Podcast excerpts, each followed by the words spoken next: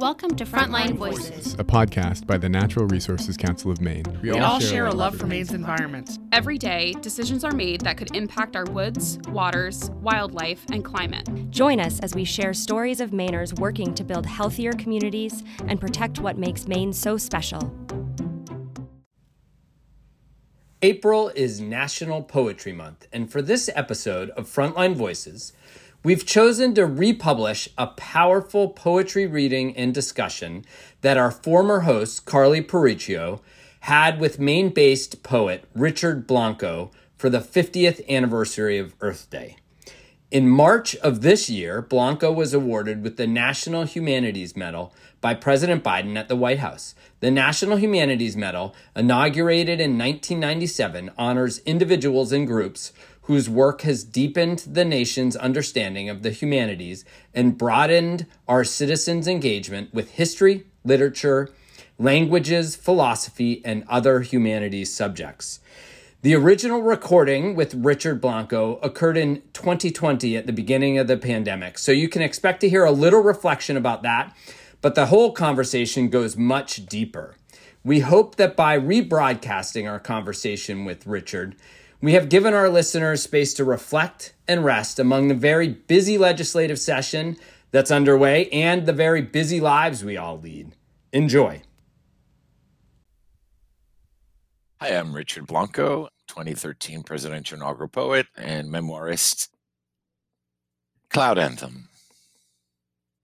Until we are clouds that tear like bread, but mend like bones, until we weave each other like silk sheets shrouding mountains, or bear the gales that shear us, until we soften our hard edges, free to become any shape we imagine a rose or an angel crafted like papier mache by breezes, or a lion or dragon like marble chiseled by gusts.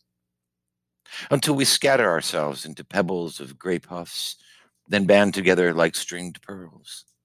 Until we learn to listen to each other, as thunderous as opera or as soft as a showered lullaby, until we truly treasure the sunset, lavish it in mauve, rust, and rose, until we have the courage to vanish like sails into the horizon, or be at peace, anchored still, until we move without any measure, as vast as continents or as petite as islands, floating in an abyss of virtual blue we all belong to until we dance tango with the moon and comfort the jealous stars falling, until we care enough for the earth to bless it as morning fog, until we realize we're as muddy as puddles, as pristine as lakes, not yet clouds, until we remember we're born from rivers and dewdrops until we are at ease to dissolve as wispy showers,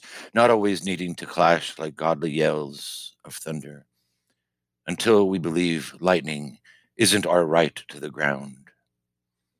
That we can collude into storms that ravage. We can also sprinkle ourselves like memories. Until we tame the riot of our tornadoes, settle down into a soft drizzle, into a daydream Though we may curse with hail, we can absolve with snowflakes. We can die valiant as rainbows and hold light like blood in our lucid bodies. We can decide to move boundlessly without creed or desire until we are clouds, meshed within clouds, sharing a kingdom with no king, a city with no walls, a country with no name, a nation without any border or claim, until we abide as one together in one single sky. Thank you for such a beautiful reading. Thanks. I'm curious to know, as you read this poem today, what are some of the feelings that that evokes for you, or what are you thinking about? That poem was conceived as part of a the most recent book, which had more of a social political sort of slant to it. And the the poem originally, in some ways, was you know about healing those divisions, about understanding how we're all sharing the same space. You know, using clouds as a metaphor for that. But of course, in the context of today, I never thought I'd see that division through the lens of this pandemic, right? And how, in some ways, we're seeing the divisions, but also seeing how we're coming together under a different context, given a different context. So for me, the poem is sort of still speaking about that oneness, but also having the context of nature in there, which is what I was drawing on. And thinking about how I mean viruses are part of nature, right? They're also part of what we're having to deal with ecologically and all these other interesting things that are happening. Like, and that's kind of what I wanted to do with the poem too. It wasn't like, oh, let's just hold hands and walk off into the sunset and be one. But clouds are messy. Clouds are storms, and clouds are, you know, there's lightning and there's. They're, you know, they're not always the same yet. There's an ecosystem or a balance that finds its way. So all that's sort of floating through my mind right now. Thanks for sharing that. And, you know, obviously your work shines a lens on injustices and oppressions and, and violence that's part of the American story. But I think just as a reader, I felt really almost hopeful when I read your references to nature as a unifier. How do you find that the natural world or the nature of Maine specifically shapes your writing and your poetry? A couple dimensions to this answer. One is my landscapes have changed, but even growing up in Miami, you know, Cuban, you know, the palm trees, you know, you're always surrounded by a sense of nature, of weather, of of environment, right? And you're outdoors a lot. And, you know, I've traveled and lived in several places, but in Maine right now, I live also in a weird way, surrounded by nature as well, and a whole different kind of landscape. So I live on 15 acres of basically I live in a forest. so the presence of nature is like constantly there. And I think I, and I think I'm not the only poet to do that, but you know, nature is the ultimate home. Nature is the thing that every human being belongs to. It's primordial. So it's obviously a great device in poetry that we use, not necessarily on purpose, but certainly very cognizant of the idea that nature is a unifier, right? Because who who cannot relate to a moon or a seascape or a pine tree or you know a palm tree? That's sort of the the common human denominator that we have and so we always nature is a built-in metaphor to have us sort of connect to. Even in the inaugural poem uh, from 2013 you know this idea of one sun one moon one wind one earth while the the poem moves from these or breathes from these large ideas of how we're all connected through nature to the small elements of our day-to-day life but knowing that there's a larger connection that exists. And that was part of what i tried to do in the poem. So yeah nature is always in some ways employed in poetry um, in my poetry at least. This is returning to Cloud Anthem. I know that it's the last poem in your book, How to Love a Country, and I read in the author's note at the end that the title of this poetry collection is both, you know, a hope and also a question.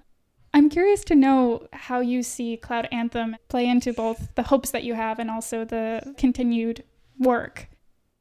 The book as a whole sort of has a, an arc or trajectory of, you know, moving us through various social political issues, both from a historical, but also a personal and then a present day looking more in the gray area because I think that's what artists do is not, you know, clearly we know what the polarized ends of these issues are, but rather trying to find another another door, another another possibility. So while at the same time it's critique, it's also sort of offering a new vision, shall we say. Um, the title of the book, I, I always say, you know, how to love a country is really a question mark. It really, it's really a question because it's also like, what is a country anymore?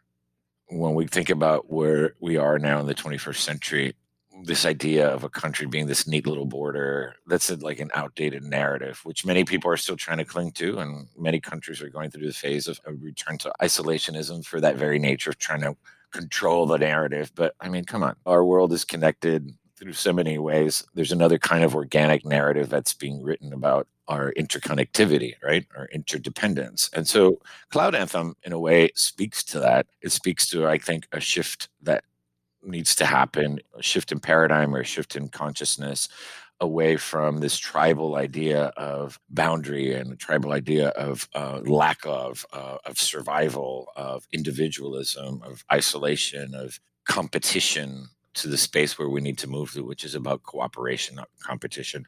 in terms of climate change, you know, that that's the kind of thing, you know, that takes cooperation. And the Paris Accord was one, I think, most historical moments in human history where, like, you know, us knuckleheads finally got together on one thing. you know, humans are slow. I mean, they're slow to change, and then you know, short memories, and then one generation after, they're like, "What? What climate change?" You know, like so. um Yeah, I think that poem is, speaks to the idea of you know a balanced kind of ecosystem of cooperation. Again, not a Pollyanna kind of look at things. I mean, but also just how how do we find that balanced eco psycho spiritual balance, right? Now, is there anything else that you would like to add about this poem, this time, or anything that I haven't asked you that you would like to share as we're celebrating the 50th anniversary of Earth Day? I guess I would just want to sort of reemphasize some of what this poem was trying to do, which is not to overly romanticize nature with a capital N, like the romantic poets used to do, right? like, but that to really understand the complexities of that and to really understand that it, it's not that simple and it's not that difficult either. I think sometimes we have an abstracted notion, especially if you are like me, we can overly romanticize or, or oversimplify things and be you know, in a way, polarized ourselves. But to understand that it's really about that there are many dimensions to what we're dealing with as a species and what we're dealing with the earth. And sometimes, you know, we've created this whole paradigm that's built around oil. Yes, it's wrong or whatever, but it's not, an, it's, there's no easy fix, I guess, what I'm saying. I, the other thing is kind of like, I guess, making me think now and I think Maine is a great example of this, you know, of working within communities. I say to use a cliche, think globally, but act locally don't forget to do what you can in these communities. Like, it's not just this this issue that's like across the board over the entire earth, but rather what you can do right now. Sometimes the simplest things can happen and make such an impact, like the whole plastic bag thing. Like, why did it take us so long to do that? I have no idea. Why? Because we're thinking, oh my God, you know, we got to stop the refineries. Why we just stop using plastic bags? How about we just do that? and it's amazing how it, you know, just caught on and every community, one after the other, after saying, yeah, why are we doing this? It might not solve the entire global crisis of climate change, but at least we can do this, right? And if we do this and we do that and we do so understand the complexity of that. And I think that's what that poem is trying to establish one other thing I always look to nature too is somehow this inconsistent consistency, right? So how can we as human beings, you know, I think that's part of the primordial sense that we're also connected to nature because we want to be consistent, we want to have stability, we want to have predictability, and yet we want to reinvent ourselves every day nature knows how to do that. a tree is still a tree, but look at a tree over a year, how much it changes. Or the forest, it's still a forest, and yet every day it's different out there. There's always something different. The wind is blowing right now, picking up little tiny leftover leaves from the fall mixed with the snow, you know, with these little snow showers. And so I think it offers us a metaphor on how to live. You know, it's about always being able to change, but always being consistent in who we are. I think in the same way as we become more of a global people you know how do you keep your narrative of who i am as a gay cuban man whatnot and yet realize that that narrative is just part of a larger narrative right? How do you celebrate? How do you understand your individuality your cultural identity and all the rest while recognizing that at the end of the day that's all enmeshed and interconnected to a larger sense of identity and self. And nature gives us that that paradigm that kind of example Thank you for listening to Maine Environment Frontline, Frontline Voices. Voices. Since 1959, NRCM has been tapping into the power of Maine people, science, and the law to protect and enhance the nature of Maine. To learn more about our work protecting Maine's environment, visit nrcm.org or follow us on social media at NRCM Environment.